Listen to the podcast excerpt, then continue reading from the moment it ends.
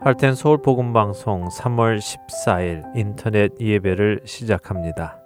경건한 마음으로 주님 앞에 앉으시기 바랍니다. 묵도하시며 오늘 예배를 시작합니다.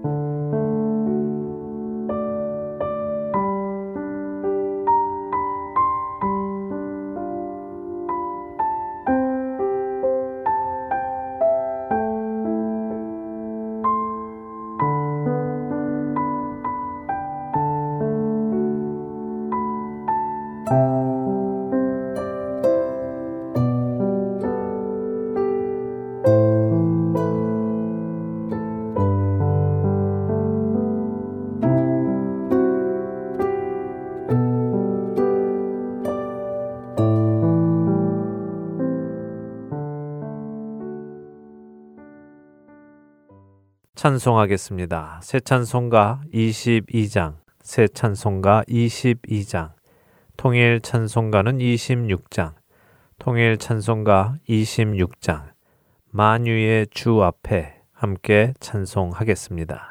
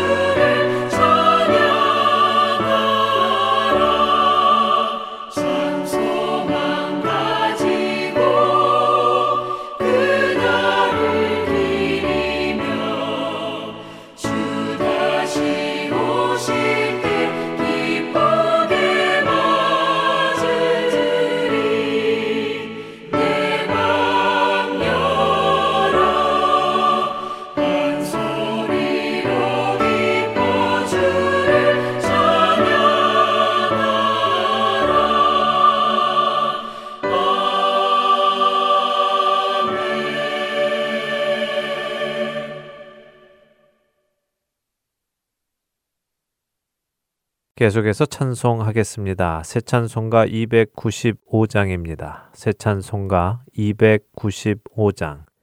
통일 찬송가는 417장. 통일 찬송가 417장입니다. 큰 죄에 빠진 나를 함께 찬송하겠습니다.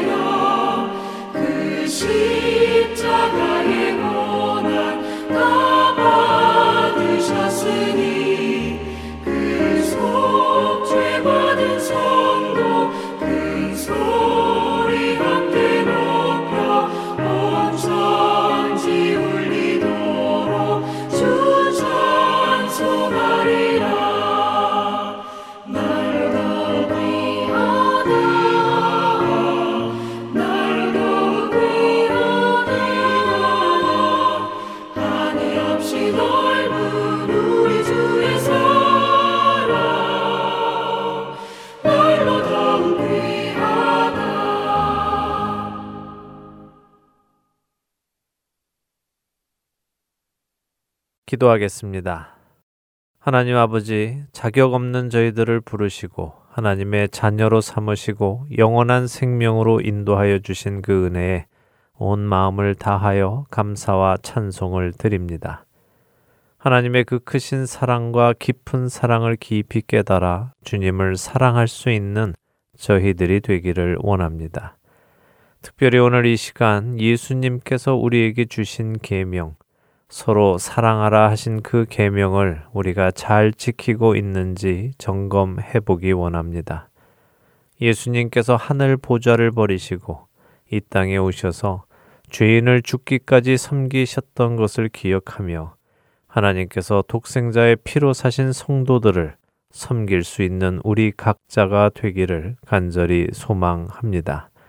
하나님, 결코 우리 안에서는 나올 수 없는 사랑이기에 우리 안에 먼저 하나님의 사랑을 채워주시고 그 사랑을 나눌 수 있도록 우리를 변화시켜 주옵소서.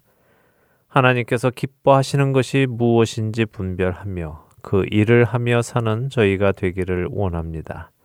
깨닫게 하시고 행동하게 하옵소서. 이를 통하여 세상이 우리 안에서 예수님을 볼 수 있게 하시고 예수님을 통하여 하나님을 만날 수 있도록 은혜 주시기를 소망하며 우리를 구원하신 예수 그리스도의 이름으로 기도드립니다. 아멘. 계속해서 찬송하겠습니다. 새 찬송가 289장, 새 찬송가 289장입니다. 통일 찬송가는 208장, 통일 찬송가 208장, 주 예수 내 맘에 들어와 찬송하겠습니다.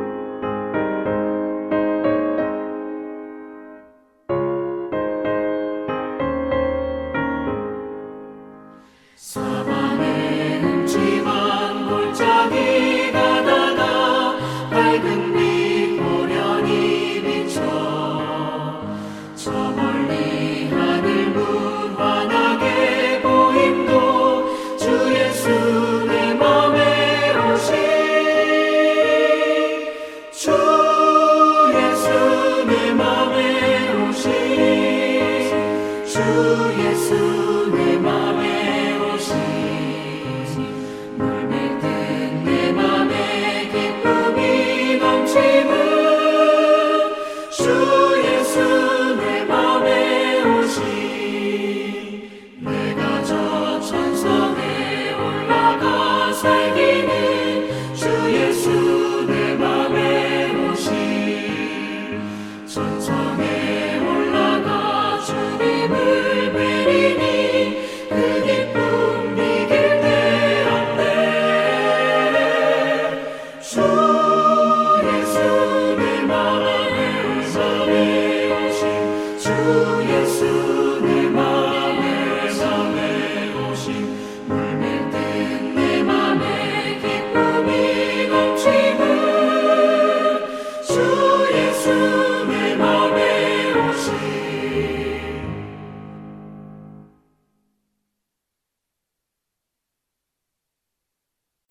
설교 말씀 듣겠습니다. 오늘 설교는 고옥하는 목사님께서 사도행전 4장 31절부터 5장 11절까지의 말씀을 본문으로 이상과 현실적인 교회라는 제목의 말씀을 전해 주십니다.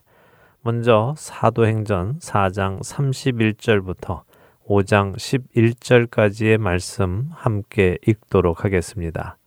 사도행전 4장 31절부터 5장 11절까지 말씀입니다. 다 찾으셨으면 함께 읽겠습니다. 빌기를 다 함에 모인 곳이 진동하더니 무리가 다 성령이 충만하여 담대히 하나님의 말씀을 전하니라. 믿는 무리가 한 마음과 한 뜻이 되어 모든 물건을 서로 통용하고 자기 재물을 조금이라도 자기 것이라 하는 이가 하나도 없더라. 사도들이 큰 권능으로 주 예수의 부활을 증언하니 무리가 큰 은혜를 받아 그 중에 가난한 사람이 없으니 이는 밭과 집 있는 자는 팔아 그 판 것의 값을 가져다가 사도들의 발 앞에 두매 그들이 각 사람의 필요를 따라 나누어 줌이라.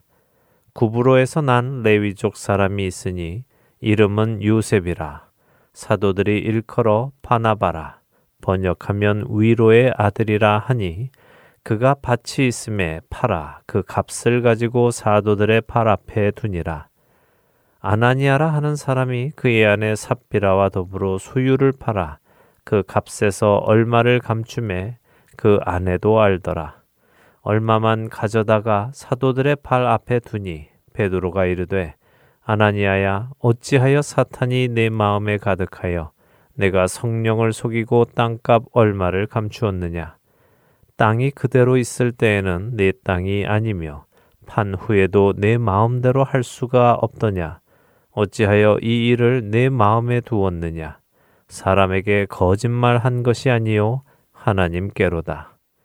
아나니아가 이 말을 듣고 엎드러져 혼이 떠나니 이 일을 듣는 사람이 다 크게 두려워하더라. 젊은 사람들이 일어나 시신을 싸서 메고 나가 장사하니라. 세 시간쯤 지나 그의 아내가 그 일어난 일을 알지 못하고 들어오니 베드로가 이르되 그 땅 판값이 이것뿐이냐 내게 말하라 하니 이르되 예 이것뿐이라 하더라. 베드로가 이르되 너희가 어찌 함께 꾀하여 주의 영을 시험하려 하느냐 보라 내 남편을 장사하고 오는 사람들의 발이 문 앞에 이르렀으니 또 너를 메어 내 가리라 하니 곧 그가 베드로의 발 앞에 엎드러져 혼이 떠나는지라 젊은 사람들이 들어와 죽은 것을 보고 메어다가 그의 남편 곁에 장사하니 온 교회와 이 일을 듣는 사람들이 다 크게 두려워하니라. 하나님의 말씀입니다. 설교 말씀 듣겠습니다. 사도행전 2장부터 4장 마지막까지를 놓고 초대교회 허니문이라고 생각을 합니다. 소위 미럴 여행. 왜냐하면 이상적인 교회 형태를 우리에게 그대로 보여줍니다. 그야말로 이상적입니다. 제가 이상적이라고 하는 말은 뭐 교회가 특별히 숫자적으로 많았다는 이야기도 아니고 역사가 오래되었다는 그런 의미가 아니라 교회 내에 불순물이 거의 없었다는 이야기입니다. 신앙도 순수하고 교회의 구조도 순수하고 또 무엇보다도 그 안에서 성령의 역사가 참으로 순수했습니다. 그런 의미에서 결혼을 놓고 본다면 마치 신혼여행 기간이라고 볼 수 있지 않을까. 초대교회 중에서도 가장 이상적인 기회가 바로 2장부터 4장까지입니다. 기간이 어느 정도였는지 저는 잘 모릅니다. 지금 2장, 4장, 3장, 4장, 5장 그래서 나중에 핍박이 나서 예루살렘 교회가 드디어 이제는 실현을 당하는 그때까지 약 1년 미만의 기간이 아니었는가 아주 짧은 어, 기간입니다만은 참 놀라울 정도로 하나님께서 순수한 교회상을 우리에게 보여주었다고 생각합니다. 그래서 우리가 언제든지 사도행전으로 돌아오면 그 사도행전 교회의 순수한 모습을 자꾸 봐야 합니다. 그래야만 이 내가 지금 어디에서 잘못되어 있는가를 평가할 수 있어요. 성경은 항상 오리지널이라야 합니다. 교회의 순수한 교회상을 우리는 사도행전에서 자꾸 찾아야 합니다. 왜냐하면 이 standard가 없으면 지금 우리가 어느 수준에 와 있는 교회인지 어느 정도로 순수한 교회인지 내 신앙이 얼마만큼 말씀과 가까운지를 분별을 할 수가 없어요. 그렇기 때문에 자주자주 이 말씀을 통해서 우리는 검토를 받아야 합니다. 이렇게 이상적인 교회를 이해하는 열쇠가 하나 있습니다. 왜 그 당시의 교회는 이상적이었느냐 하고 한마디로 묻는다면 저는 서슴치 않고 이렇게 대답하고 싶습니다. 성령 충만입니다. 이것이 그 당시의 교회를 이해하는 유일한 열쇠입니다. 이것을 뽑아버리면 전혀 사도행전 교회, 특히 초창기의 그 순수한 교회를 우리는 이해할 수가 없습니다. 성령 충만. 이것이 키입니다. 그래서 2장 4절 보면 사도행전 교회가 드디어 본격적으로 출생하는 그 시간 성령 충만하여 모인 무리가 성령이 말하게 하심을 따라 다른 방언으로 이야기하며 하나님의 크신 일을 나타내며 예수 그리스도가 다시 살아나신 것을 온 천하에 증거하는 모습이 나타납니다. 이 성령 충만으로 시작되죠. 그 다음에 지난 시간에 우리가 본 것과 같이 사내들인 공회 앞에서 베드로와 요한이 섰을 때 비록 수적으로나 권력 면에서나 모든 면에서 열세에 놓여 있는 베드로와 요한이었지만은 하나님께서 그들에게 성령 충만하게 해주셨다는 대목이 또 나옵니다. 또 오늘 우리가 읽은 이 본문 4장 31절 보면은 우리가 함께 하나님 앞에 간절히 기도하는 모습을 우리는 봅니다. 세상이 위협하고 하나님의 복음을 전하지 못하도록 우리를 핍박하지만 주여 우리에게 담대하게 말씀 증거할 수 있도록 능력 달라고 기도하니 빌기를 마치자마자 모인 곳이 진동해서 무리가 다 성령이 충만하여 결국 지금 사장까지 성령 충만이라는 특별한 용어가 세 번 연속 반복됩니다. 그때마다 그 성령 충만과 함께 따라오는 특이한 역사들이 있습니다. 우리가 이것을 검토하면 이상적인 그 당시의 교회를 이해할 수 있는 키는 성령 충만이라는 것입니다. 이것을 이해하면 아 교회가 이상적인 교회가 되려면 성령 충만해야 되겠구나. 우리는 당장 결론을 내릴 수가 있습니다. 여러분, 성령 충만이 무엇입니까? 무엇을 놓고 성령 충만이라고 우리가 표현을 해야 합니까? 오순절과 같이 불의 혀가 우리 머리 위에서 갈라지는 그런 이상한 성령 충만의 역사 오늘 없습니다. 그 다음에 빌기를 기도를 다 하고 나자 이 빌딩이 막 흔들리면서 성령이 충만하게 역사하는 그와 같은 극적인 모멘트 우리에게 없습니다. 앞으로 있을지 모르지만 아직 없어요. 또 그와 같은 특별한 사도행전적인 성령의 임함이 있었다고 하는 역사적인 기록도 없어요. 그러니까 이 사도행전에 나타나는 이상적인 교회의 성령 충만은 성격상 약간 차이는 있습니다만은 성격상의 차이, 정도의 차이는 있을지 모르지만 성령 충만해야 한다고 하는 기본적인 입장에서는 동일합니다. 그러니 성령 충만이 무엇이냐 하는 것은 우리가 검토를 해볼 필요가 있어요. 저는 이렇게 두 가지로 표현하고 싶습니다. 성령에게 사로잡힌 사람, 성령에게 사로잡힌 교회, 이것을 일컬어서 무슨 교회? 성령 충만한 교회. 무슨 사람? 성령 충만한 사람. 또 그것으로 끝나는 것 아니요. 성령에게 절대 복종하는 사람, 성령에게 절대 복종하는 교회. 저는 이 양면을 놓고 성령 충만이라는 것을 생각하고 싶습니다. 오늘 제가 이것을 설명하려는 게 목적이 아닙니다. 우선 성령 충만이 뭐냐 하고 규정하라면 저는 그렇게 말하고 싶다 그 말입니다. 자, 우선 한 면을 봅시다. 성령에게 사로잡힌 사람, 성령에게 사로잡힌 교회. 또 2차적으로 성령에게 복종하는 절대 복종하는 사람, 성령에게 절대 복종하는 교회. 이 두 면을 놓고 아 성령 충만하다. 왜냐하면 사도행전이 그렇게 가르쳐요. 사람을 놓고 볼 때, 인격을 놓고 볼 때, 아 이 사람은 성령에게 완전히 잡혔구만. 또 그 사람이 하는 행동을 보면 완전히 복종하는구만. 이 두 가지를 우리는 평가할 수 있어요. 그 두 가지를 우리가 무시해버리면 다른 것은 말할 것이 전혀 없어요. 방언했다는 것을 가지고 성령 충만이라고 이꼬로 방언하는 것은 성서적으로 통하지 않아요. 항상 성경에서 성령 충만의 증거는 성령이 지배하는 사람이냐, 그 다음에 성령이 지배하는 대로 복종하느냐, 이 두 면을 놓고 따지게 되어 있습니다. 이것을 그러면 구별할 수 있습니까? 여러분, 너무 쉽게 구별할 수 있습니다. 왜냐하면 성경에 보면 우리에게 두 가지 소욕이 있다고 했습니다. 하나는 성령의 소욕, 하나는 육체의 소욕. 이거 두 가지 구별할 수 있습니까? 이거 구별 못하면 신자가 아닙니다.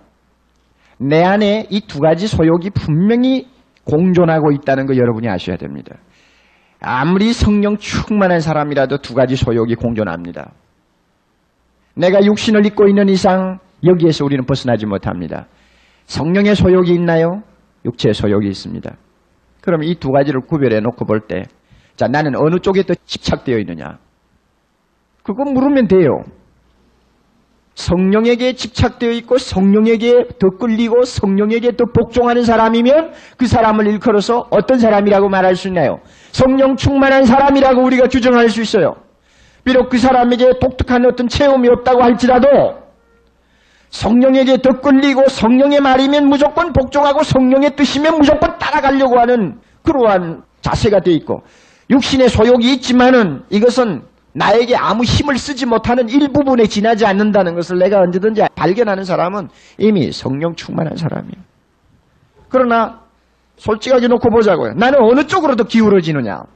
육체가 원하는 대로 기울어집니까?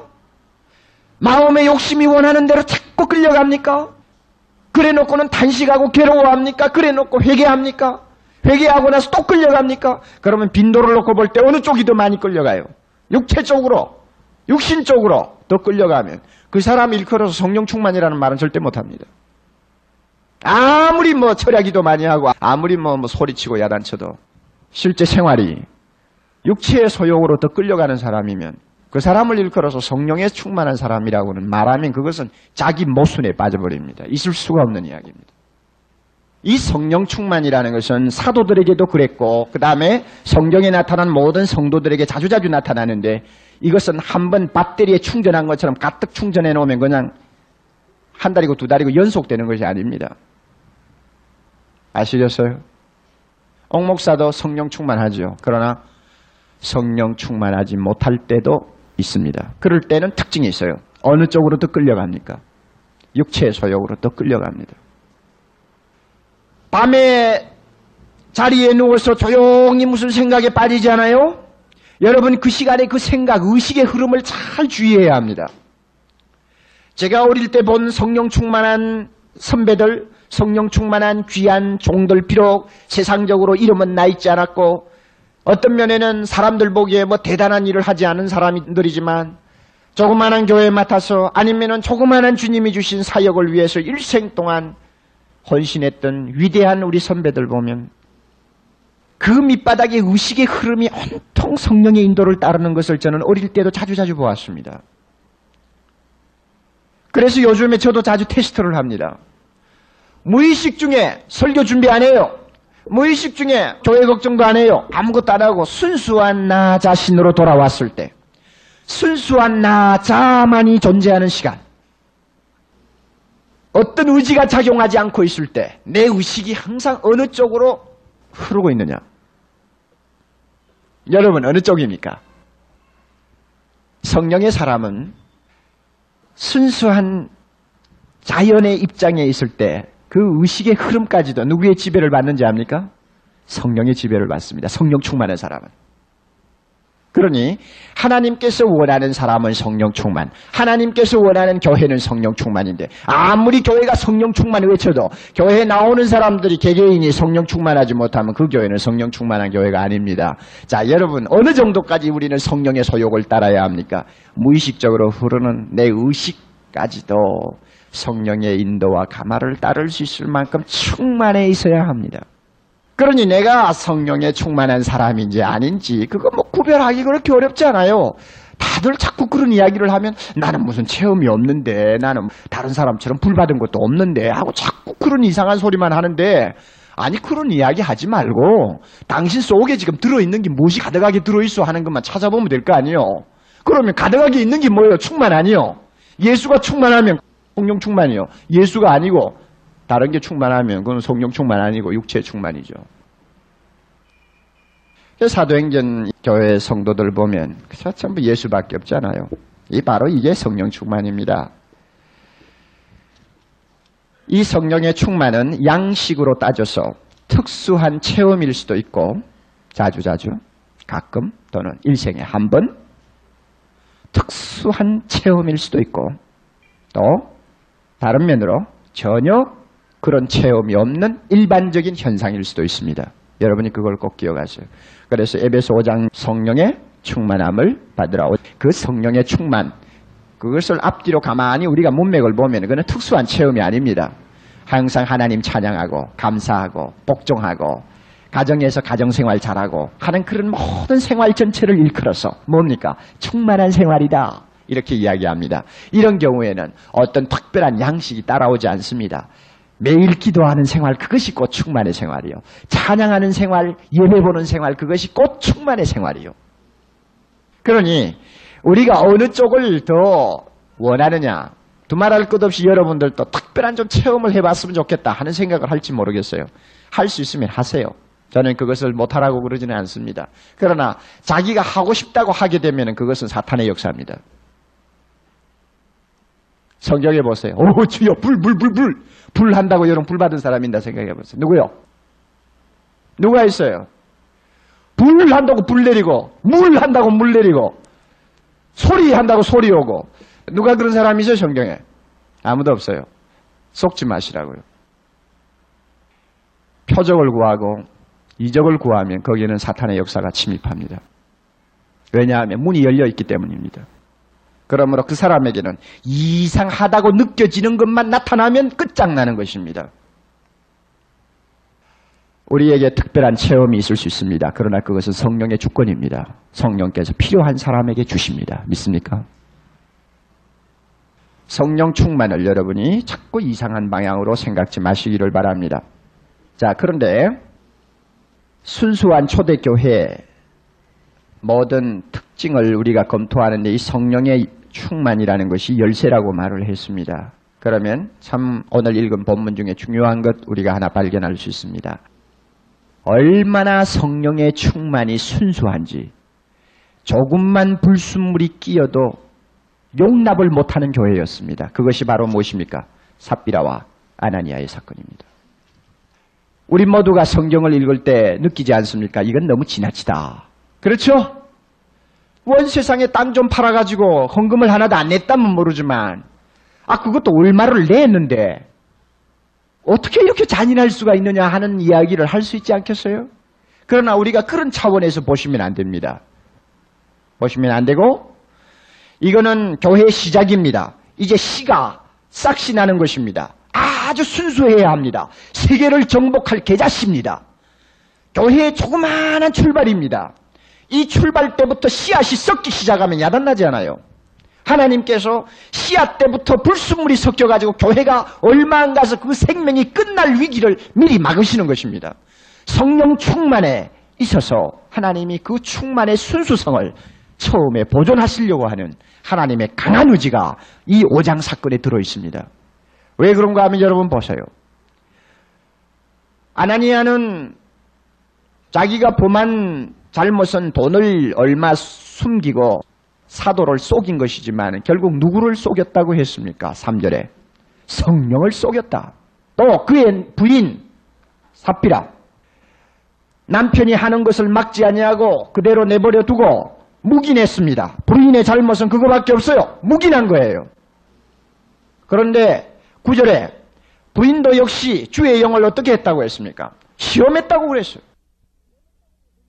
그거 보면 아나니아와 삽비라가 당한 이 심판은 어디까지나 처음으로 교회에 충만하게 임하신 성령의 역사에 도전하는 무서운 범죄 행위였습니다.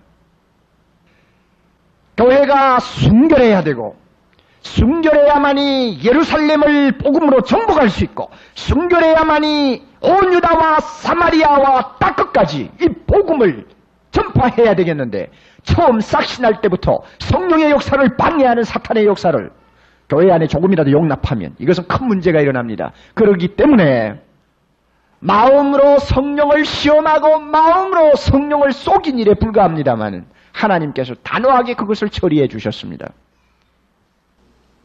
그만큼 초대교회는 이상적인 교회였습니다.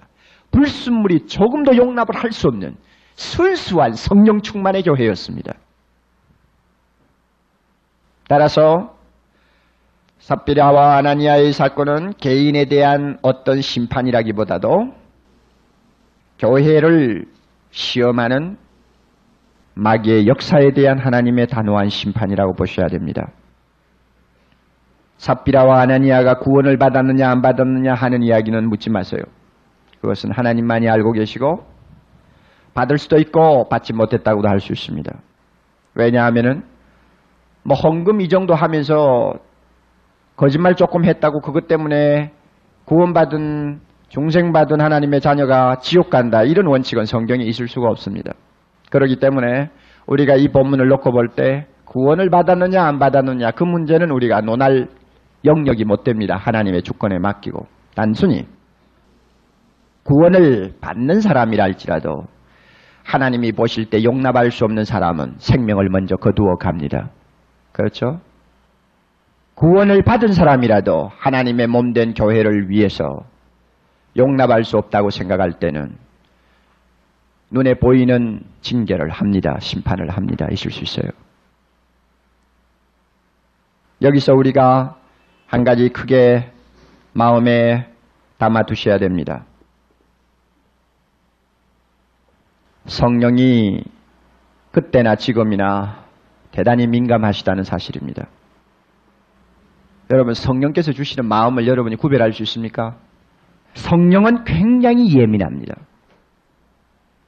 우리가 예수 믿고 나서 범하기 쉬운 가장 큰 죄 중에 하나가 성령의 원하시는 뜻을 자주자주 소멸시키는 죄입니다. 성령이 나에게 과연 지금 말씀하시느냐? 이것을 아는 이상 여러분 순종하셔야 돼요. 그것을 자꾸 합리화시켜가지고 핑계하고 자꾸 뒤로 미루지 마세요. 성령을 소멸하는 것. 이것만큼 우리에게 손해를 끼치는 것이 없습니다. 제가 볼 때 은혜를 받지 못하는 대부분의 사람들이 왜 은혜 받지 못하느냐? 처음에 하나님이 은혜 주시려고 계획하시고 그를 불렀을 때 성령의 소욕을 계속 계속 밀어낸 것 때문에 그가 은혜에서 탈락되는 것을 자주 봅니다. 어떤 방향으로 성령이 우리의 마음을 주관하시든 간에 이것이 과연 성령께서 하시는 일이다. 성령의 음성이다. 성령 앞에 복종하는 일이어야 하겠다. 하고 판단이 되면 무조건 순종하세요. 마음속에 성령의 소욕이 있을 때 성령의 명령에 따르세요. 간단하게 몇 가지만 정리합시다. 자, 성령이 이렇게 충만한 순수한 교회가 되니까 세 가지 특징 나타납니다. 하나는 하나 되는데 아주 탁월한 교회였습니다. 2장 46절하고 4장 32절하고 다 같은 말씀인데 무엇입니까? 서로가 한 마음, 한 뜻이 되었다. 2장 46절에도 마찬가지입니다. 또 4장 32절에도 믿는 무리가 한 마음과 한 뜻이 되었다. 네, 성령 충만한 교회 특징 첫째, 하나 되는 데 있습니다. 성령은 어떤 분입니까? 에베소 4장 3절에 의하면 하나 되게 하시는 분입니다. 하나 되게 하시는 분. 그래서 성령을 일컬어서 바울이 말씀하시기를 성령의 하나 되게 하심을 힘써 뭐하라? 지키라. 그러면 성령 충만한 교회는 노력하지 않고도 자동적으로 오토매틱하게 하나 되느냐? 아닙니다. 힘써 지키라. 초대교회라고 해서 지금까지 예수 모르던 사람들이 이제 감 모였는데 그들이 아무리 성령 충만했다고 할지라도 자연적으로 노력도 안 했는데 한 마음과 한 뜻이 되었겠느냐. 그것은 너무나 순수하고 어리석은 생각입니다. 그래서 에베소 4장 2절에 보면 성령의 하나 되게 하심을 원하는 사람은 첫째 모든 겸손으로 겸손해야 한다. 그 다음에 온유해야 한다. 그 다음에 오래 참아야 한다. 내체는 사랑으로 용납해야 한다. 네 가지 이 하나 되게 하는 노력의 기본 원칙입니다. 그래서 사도행전 4장에 나오는 이 초대교회도 성령께서 하나 되기를 원하셨기 때문에 모든 교회 성도들은 하나 되기를 힘썼습니다. 어떻게 했을까요? 겸손했을 것입니다. 어떻게 했을까요? 온유했을 것입니다. 어떻게 했을까요? 오래 참을 줄 알았을 것입니다. 어떻게 했을까요? 사랑에 용납을 하는데 그들은 인색하지 아니했을 것입니다. 그러므로 교회 안에서 이 성령이 하나 되게 하시는 일을 자꾸 방해하는 역할을 하는 사람은 이미 성령 충만해서 떠난 사람이요. 나의 태도나 말이나 내가 하는 일이나 생각이나 모든 일에 하나 되게 하고자 하는 노력이 결여되어 있을 때에는 벌써 그 사람은 아무리 기도 잘하고 아무리 열심히 많다고 할지라도 이미 성령의 뜻을 어기고 사는 사람입니다. 왜 그런가 하면 성령은 교회가 하나 되기를 원합니다. 한 마음, 한 뜻. 이것이 성령의 뜻입니다. 내가 겸손하지 아니하면 하나 될 수가 없습니다. 아무리 성령 충만해도 안 돼요. 내가 다른 사람과의 관계에서 온유하지 못하면 안 됩니다. 사람에 대해서 오래오래 참는 나 자신의 노력이 없이는 안 됩니다. 사랑으로 무조건 덮어주고 용납하는 것 없으면 안 됩니다. 그러니 이와 같은 노력 없이 하나 되게 못하는데 성령 충만한 사람은 하나 되게 하는 노력에 남보다도 탁월합니다. 아멘입니까? 네, 꼭 기억하세요. 성령 충만한 교회, 성령 충만한 신자, 특징 중에 하나. 하나 되게 하는데 어느 사람보다도 노력을 많이 한다. 그것이 결여되어 있을 때 나는 이미 성령의 역사와 거리가 멀어진다는 걸 기억하세요. 아무리 교회가 뭐 좋은 여러 가지 구실을 내세워서 싸운다고 할지라도 또 파벌이 생긴다고 할지라도 구실이 성령의 역사를 앞지를 수가 없습니다. 여러분이 꼭 기억하셔요. 아무리 겉으로 부흥하는 것 같고 아무리 뭐 모일 때마다 성령이 역사를 강하게 하는 것 같아도 밑바닥에서 이미 금이 가 있어서 갈라지는 역사가 일어나고 그 일에 이미 이용되는 마귀의 사자들이 교회 안에서 활동하기 시작하면 이미 그것은 성령의 은혜를 전부 소멸시키는 사역입니다. 그러므로 내 마음속에 조금이라도 다른 형제를 비판한다든지 다른 여러 가지 교회 문제를 가지고 하나 되게 하는 쪽보다도 그 반대쪽으로 자꾸 기울어지는 경향이 있으면 아차 내가 지금 위험하구나. 잘못한 형제가 위험한 것이 아니라 내가 위험하구나 하는 것을 자기 자신에게서 적신호를 발견할 줄 알아야 합니다. 왜냐하면 성령은 하나 되게 하십니다. 또 둘째, 성령은 사랑의 봉사를 하게 합니다. 모든 사람들이 자기 것이 없고 다 내 가지고 가난한 자들을 위해서 나누어 줍니다. 제 것이라고 하는 것이 하나도 없습니다. 이 말은 제 것이라고 하는 말이 잘못 오해하면 안 됩니다. 모든 것이 이웃 사람 것이라는 말입니까? 주님의 것이라는 말입니까? 주님의 것이라는 말입니다. 그러니까 주님이 원하면 즉 성령이 내 마음에 쓰라고 하고 성령께서 원하시면 언제든 내놓는다는 이야기예요. 그래서 무욕의 사람들이 됩니다. 이타주의의 사람이 됩니다. 가난하고 고통당하는 자를 옆에 두고 가만히 참지 못하는 사랑의 사람이 되어버립니다. 우리가 성령으로 살면 또한 성령으로 행할지니 예수 믿는 사람은 성령의 사람이니라 그 정과 욕심을 십자가에 못 박았습니다. 그러므로 다른 사람을 해되게 하는 일이 없다는 이야기입니다. 어디 한번 보세요. 내가 과연 성령의 사람이냐를 여러분이 이런 것 가지고 테스트 한번 하세요. 그 다음에 세 번째 성령이 충만한 교회, 성령이 충만한 사람은 담대한 증인이 됩니다. 여러분 보세요. 2장에도 그렇고 4장에도 그렇고 31절에는 모든 평신도들이 다 성령 충만하여 하나님의 말씀을 전했고 33절에는 사도들이 큰 권능으로 예수의 부활을 증거했다고 했습니다. 그러니 뭐 교직자나 교역자 아닌 사람이나 지금 요사이 말로 말하면은 목사나 평신도나 가리지 않고 전 교회가 예수 증거하는 담대한 증인이 되었습니다. 이것이 무엇입니까? 성령 충만의 증거입니다. 여러분 보세요. 자, 정리합니다. 잘 마음에 담아두세요. 그리고 집에 가셔서 하나님의 말씀을 읽으면서 다시 한번 여러분 스스로를 검토하세요. 우리가 읽은 사도행전 지금 사장의 교회는 참 이상적인 교회 상이라고 우리가 말할 수 있습니다. 왜냐하면 너무 순수했습니다. 그럼 이 이상적인 교회를 우리가 검토하는데 열쇠가 뭐라고요? 성령 충만이라는 사실이라고 그랬습니다.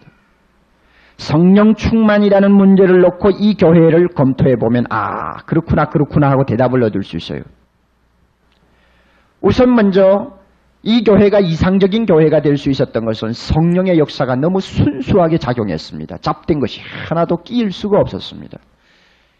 비록 교회 3천명, 5천명 안에 한 명이라도 성령의 역사를 거스리고 성령을 속이고 성령을 해방하는 일이 일어나면 성령께서 가만히 두시지 않았습니다. 그만큼 순수했습니다. 이상적인 교회죠. 그러나 오늘 우리들의 교회는 그렇지를 못합니다. 이것이 오늘 우리가 안고 있는 고통입니다. 좀 더 순수한 방향으로 교회를 끌어가야 할 것이요. 신앙적으로 더욱더 승화시켜야 할 것입니다. 또 하나는 성령이 충만한 이상적인 그 교회는 성령이 원하시는 데 따라서 첫째 뭐요? 하나 되는데 적극적인 노력을 한 교회. 둘째는요?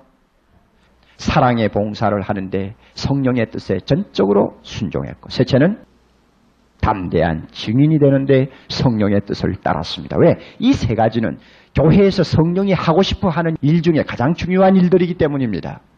그러므로 어느 교회든지 어느 개인이든지 이 세 가지가 바로 되지 아니할 때, 이 세 가지가 하나하나 무너질 때 그 교회는 성령 충만에서 거리가 멀어지고 있다는 사실을 진단하셔도 전혀 잘못되지를 않습니다.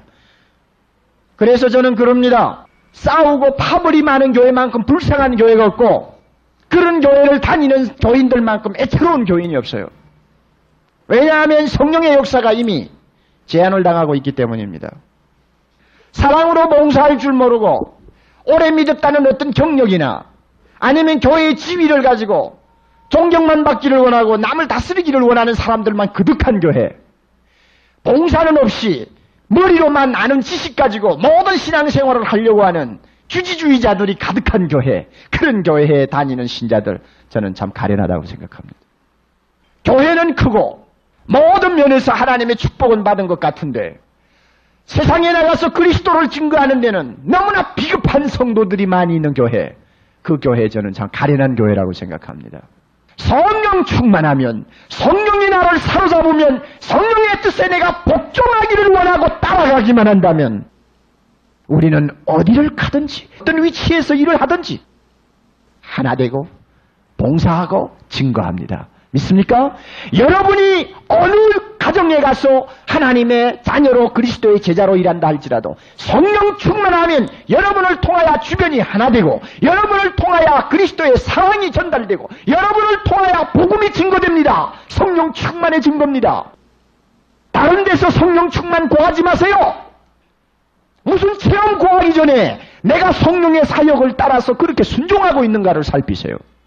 순종을 안 하면서 날마다 이상한 체험만 찾는 타락한 크리스찬 되지 않도록 성령 충만한 사람으로 다시 한번 재무장하시기를 바랍니다.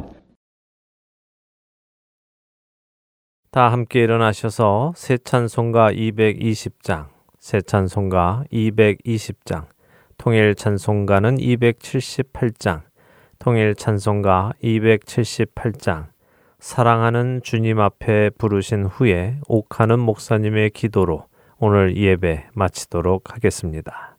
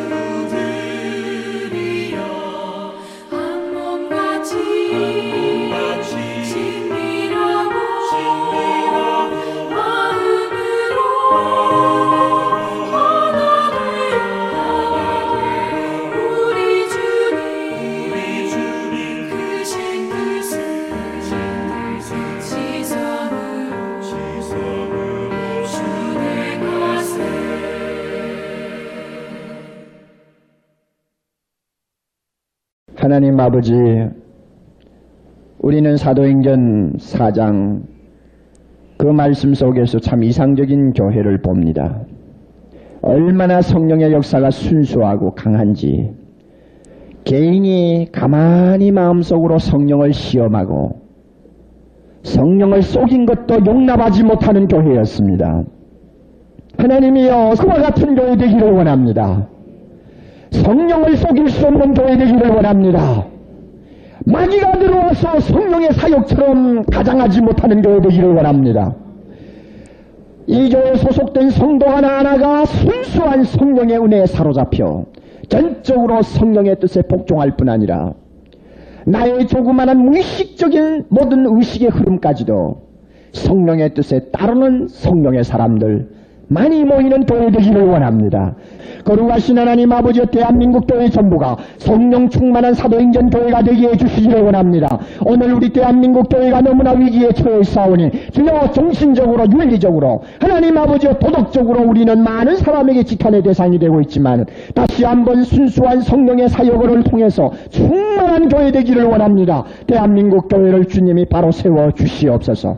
이날 밤에 나온 성도들 하나님의 말씀을 머리로만 듣고 돌아가는 자들 되지 말게 하시고 이론만 가지고 떠드는 자들 되지 말게 하시고 성령의 충만함에 따라서 내가 복종하고 사는 사람들 되게 하시며 성령의 뜻을 따라 내가 순종할 때 나타나는 열매를 가지고 하나님 앞에 영광 돌리는 귀한 성도들 되게 해 주시옵소서 예수님 이름으로 간절히 기도하옵나이다. 아멘.